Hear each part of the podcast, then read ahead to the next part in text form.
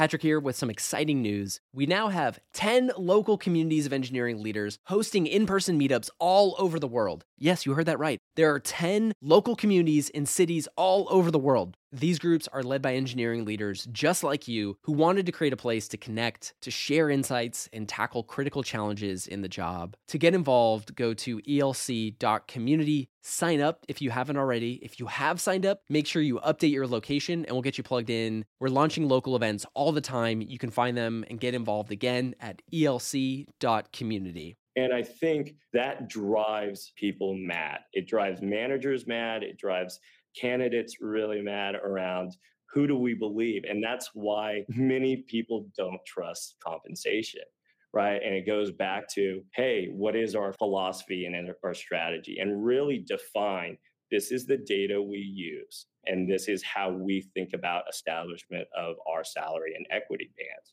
And we do it in a fair and a consistent way.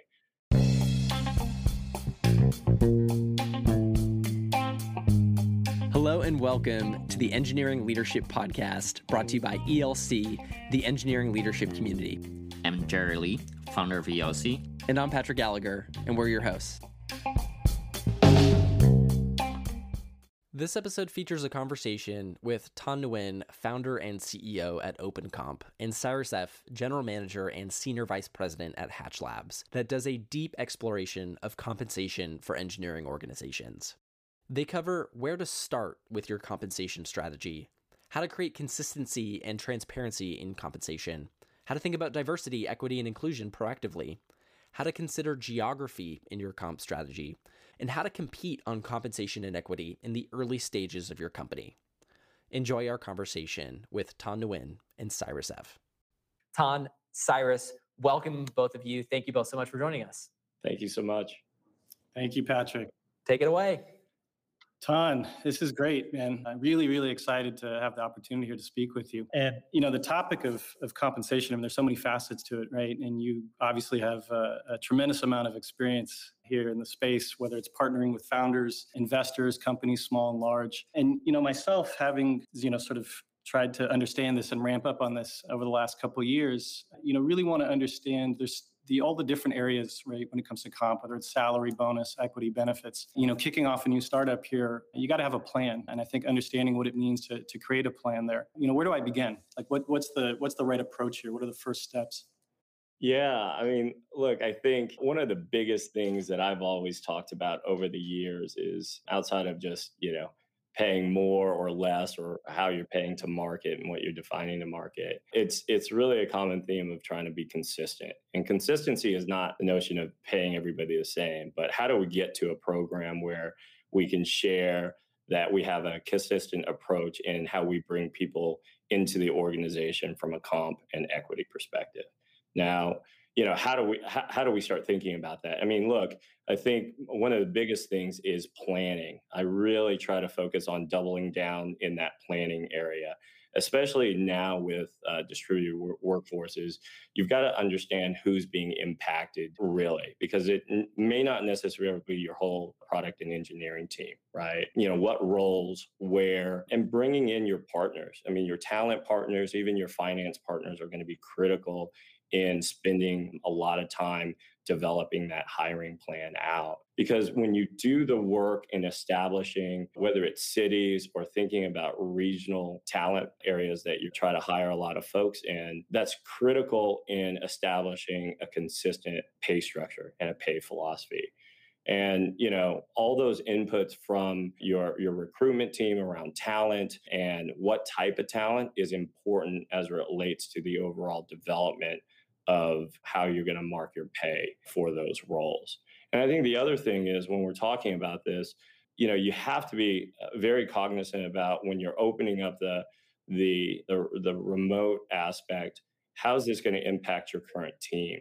Right? Have you addressed how you're going to handle the normalization if somebody's moving from a high, you know, pay market to a lower pay market?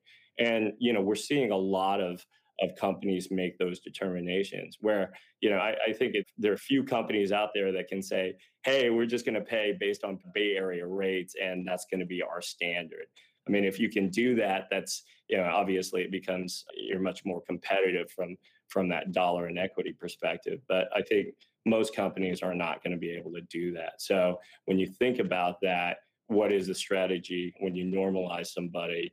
And it could be, you know, time based, and then maybe an offsetting uh, bonus when they are normalized. So you know they can kind of phase into that. But those are all important aspects, and you got to have those discussions well in advance before you kind of say, "Hey, we're we're we're going remote. Let's go figure out where the best talent is."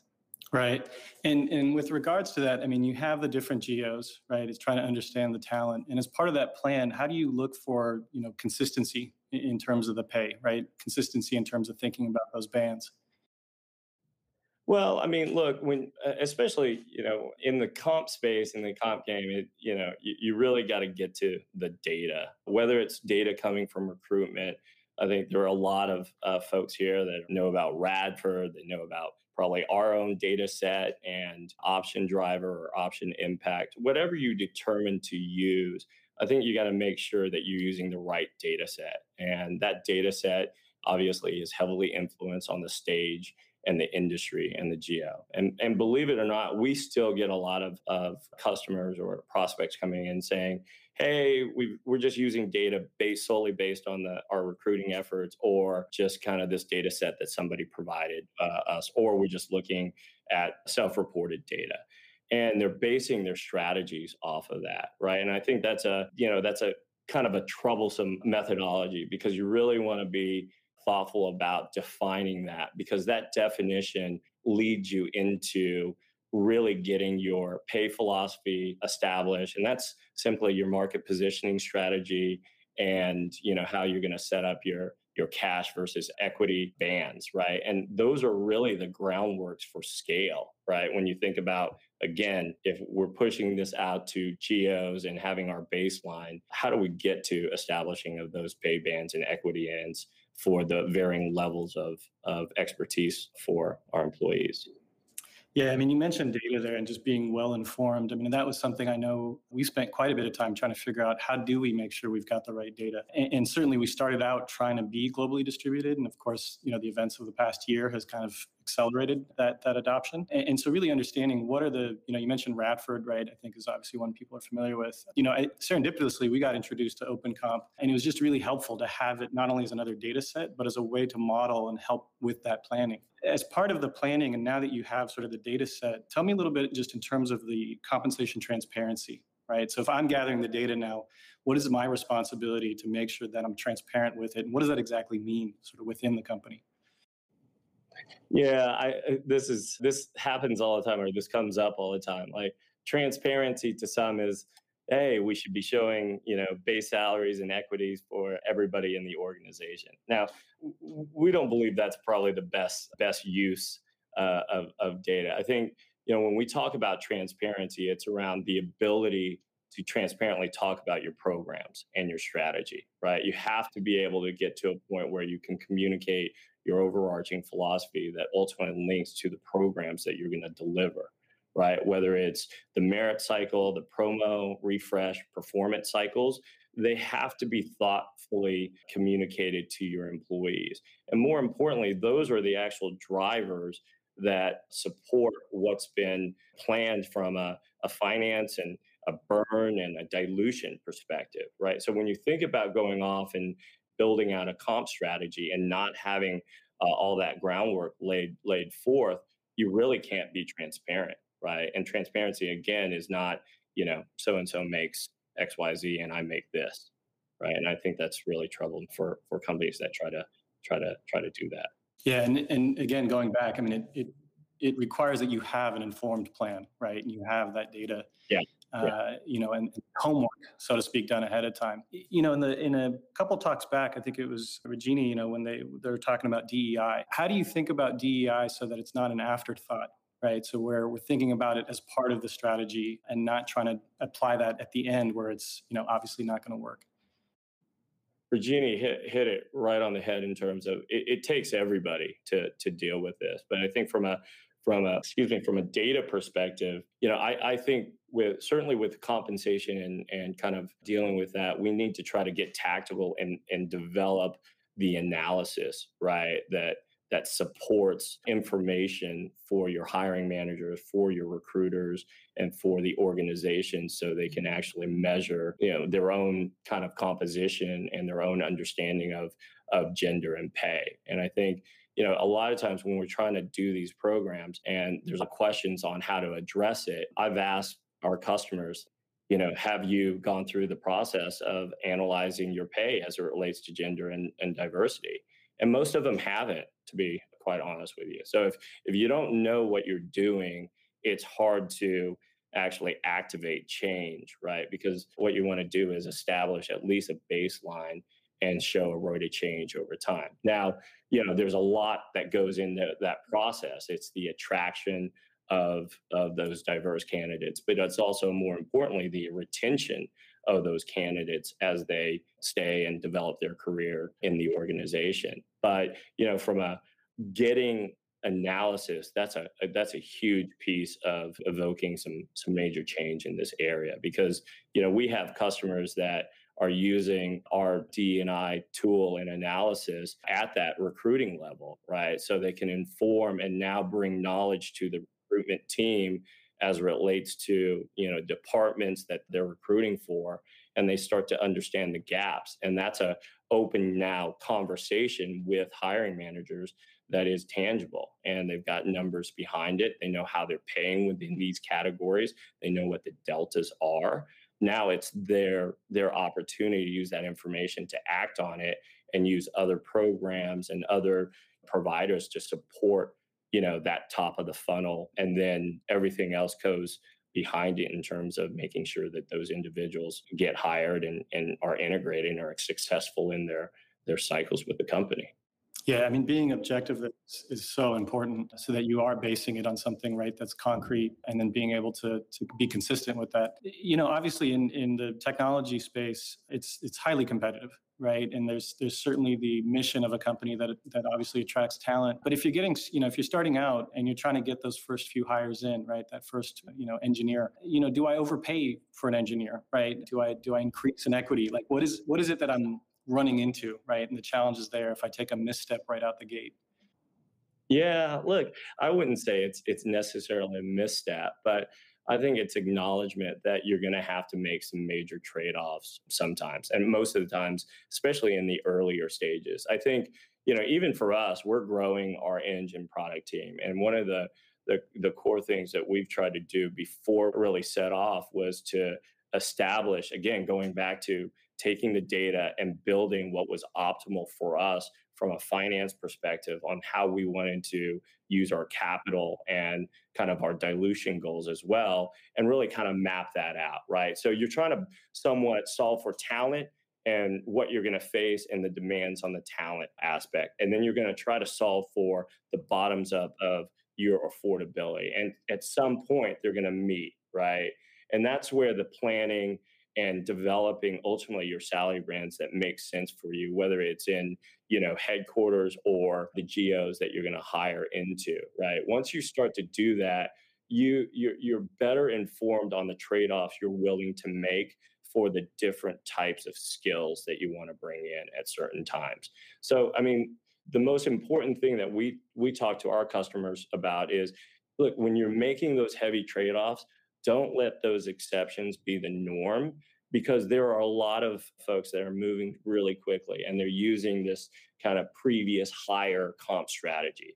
Well, we hired somebody previously at this rate, so it's probably, you know, we could probably do it again. And if you're not careful, you look back and you've got a really distributed, inconsistent pay strategy and equity. And then you've got to do a lot to clean up that, right?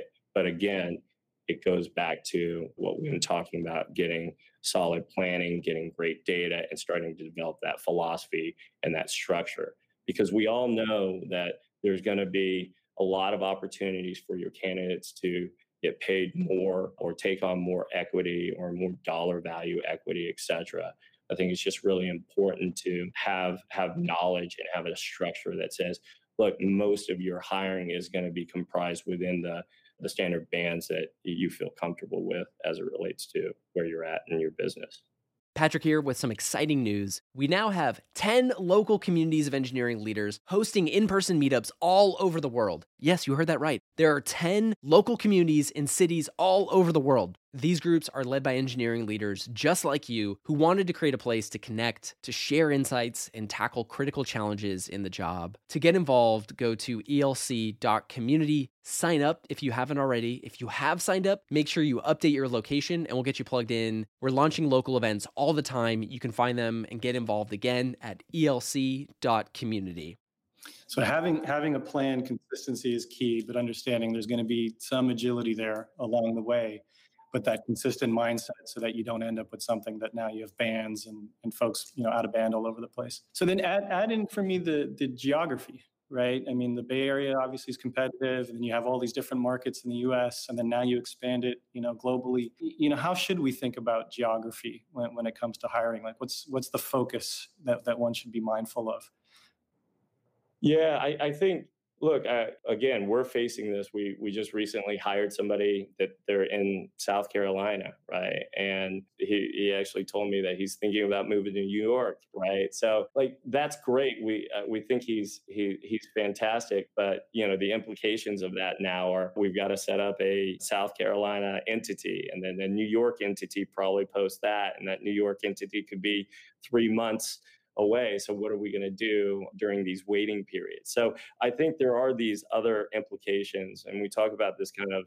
You and I previously talked about this this notion of the the iceberg. You know, you've got comp uh, that's really clear, and you've got uh, equity there. But you know, when you're planning this out at scale, you've got all these other operational needs, and I, and I think for us, even you know, when you think about uh, a company at our stage, which is less than 25 folks, I'm still using kind of contracting ops support, right, from finance, et cetera. So if you're if we're going to move to 10 states pretty quickly that's pretty onerous and there's a big cost to setting all of that up for our folks and i think we got to be mindful about how that could potentially slow down and uh, really kind of the engagement of that employee if we're not effectively set up to onboard those people in those regions right? And that's where i think when you're thinking about doing or establishing these plans having more regionalized hiring goals is pretty appropriate i think because it allows you to develop these these structures that are really focused on kind of those labor markets. And we don't want to have a situation where you're trying to price out every specific job right? Or every specific job in each location. Because I think, A, it might just not be that effective for you. The delta between pay might not be that that much of a save, quite frankly, given all the operational load that you're going to take on to do that. And we've seen companies do that, and that that has been their feedback. It's just like, hey, we're we're really going to try to rethink this and reassociate and build those bands back to a, a model that we can really scale with, right? Yeah, I mean that's so true, right? I mean, one of the things we we encountered is just trying to understand the various markets, just the legalities of it, right? And so you kind of initially you're thinking comp, you know, in terms of budget, hey, it might be a little bit more cost effective to target these these regions, and then you know there's an added sort of wrinkle of oh, you know, candidates have to give you know advance notice of two months, and so now all of a sudden there's a timing aspect of it as well that folks sometimes don't realize. I guess briefly tell me, you know, in terms of uh, a PEO, so a professional employer org, how does that fact, you know, do, are there considerations there when thinking about comp and then bringing on somebody external to help as part of the hiring? Yeah, it's actually pretty critical. I mean, when if you've got, for example, a, a, long period before you can actually hire somebody, and we all know this in the hiring process, that the more that you have to interject time, there's more risk in in losing that candidate, right? So you want them to get started with your organization as soon as possible, but if you're waiting on an entity to, to start somebody now you have to really think about having a you know a peo of sorts to hire that person on some people would say hey let's just put them on as a contractor a 1099 but there are implications with that as it relates to the edd and and states flagging whether you're a 1099 and a W 2 employee in the same year. And you get enough of those, you're going to have to go through an audit, right?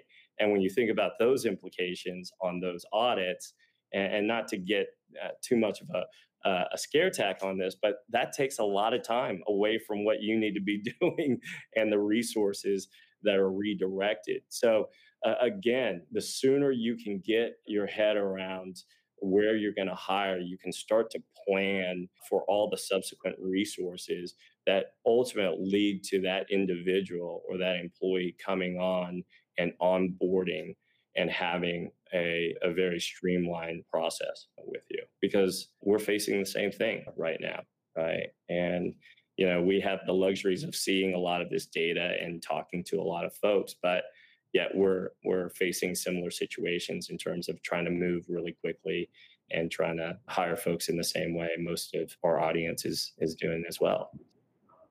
Yeah definitely. Coming coming back to you know if, if you've now kind of established right? You, you kind of have your geos established. You started to scale a team. You know, w- one of the things I'm encountering now is just thinking about the market gaps with the ex- existing employee base. And so, what are the, what are the areas there that I need to think about once you've kind of established, you got your geos, and then looking at, oh, you know what, things are shifting, or as you mentioned before, folks want to move, you know, South Carolina to New York.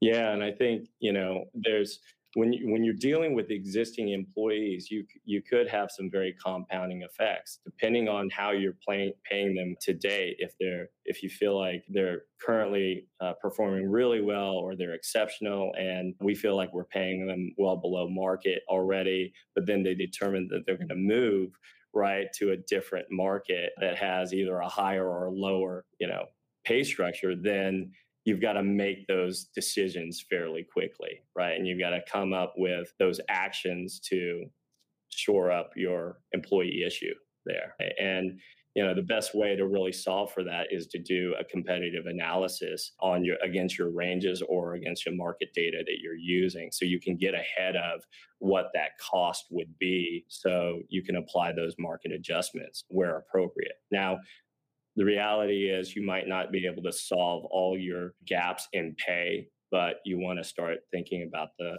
the the performers that you need to address as a priority, right? So that's absolutely very critical as you open this up because your employees are are going to look towards those locations and you know maybe want to move there and you're going to have to address them fairly immediately so making sure you constantly have that data, that feedback loop that's always informing. Let's see. I think Patrick uh, sounds like we got a couple of questions. So one question that came in from Michael, it seems that employers and employees often use different sources for compensation data. Yeah. Have you encountered issues with this misalignment of candidate expectations in the role and and what would you recommend to minimize the difference in expectations of, of compensation? Yeah i mean there th- that is one of the biggest problems right? I think like simply when you when you uh, let, let's just bring up radford for example. We've got a lot of early stage companies using radford and there's like varying surveys right? And we're trying to educate our customers on like hey you know the equity data that's being represented in their global survey is based on public company data. Now, is that you know appropriate to use for a company that is a Series A or Series B? So this is part of the discussion, and this is part of the training that needs to be had with talent and managers as well because you've got to be able to catch this because there's just so much there's just a lot of myths around data or you know just simply the notion of hey, basis points. I've got this many in basis points for this company, and I've got 20,000 shares here. I believe it's worth this. I don't believe it's worth this. And I think that drives people mad. It drives managers mad. It drives candidates really mad around who do we believe? And that's why many people don't trust compensation, right? And it goes back to hey, what is our philosophy and our strategy? And really define this is the data we use. This is the where this is coming from. This is our market positioning strategy. And this is how we think about establishment of our salary and equity bands. And we do it in a fair and a consistent way. And if you're able to have those, I think you're able to cut off a lot of these preconceived or myths out there around this equity package is worth more than that, right? because it, we all know that you know it's all notional value anyways until you get to a point where the company really does have le- legitimate enterprise value and you can actually see that head towards a you know an exit thank you and and one, one final question because i think earlier today we we had a couple folks share two sort of competing trends around the future of, of compensation and and so it's it's sort of this dilemma between localized versus like globally normalized compensation and i, I don't think I, I don't think the question is which one should people do, but rather I'm curious to learn how would you help somebody arrive at a decision that's right for them to determine what their strategy is for localized compensation versus globally normalized? Is there a certain framework or approach that you would help people come to the conclusion for like what's what's the best approach for them? Yeah, I, I really believe we we somewhat talked about this. There's the, you know, operating and running the business, right? Because we all have to operate under an, an operating plan, a budget of sorts. And then there's the talent, right? So that's gonna ultimately come together as we talked about. And I think when you start to to to say, hey, we're gonna have a global strategy and that global strategy is going to be based on this set of data or market principles and you're going to run that out in terms of your modeling which you should because that's how you're going to build out your your financial plan. And you're going to understand if there's going to be pressure on your abilities to do that. And based on what you are establishing there the real test is from the recruitment aspect is there going to be the ability to hire or are you going to ultimately win or lose? And and and also you know from the the current employee perspective are you retaining your staff?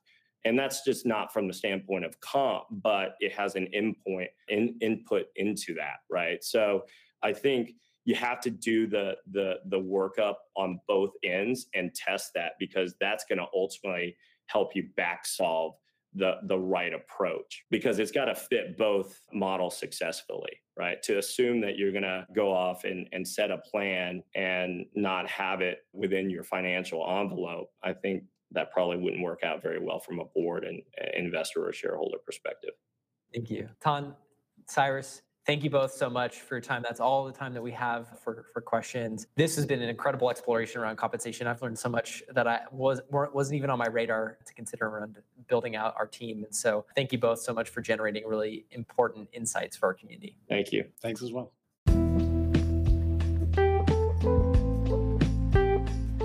We'd like to give a special thanks to Mesmer, the exclusive accessibility partner of the Engineering Leadership Podcast. Mesmer's AI bots automate mobile app accessibility testing to ensure your app is always accessible to everybody.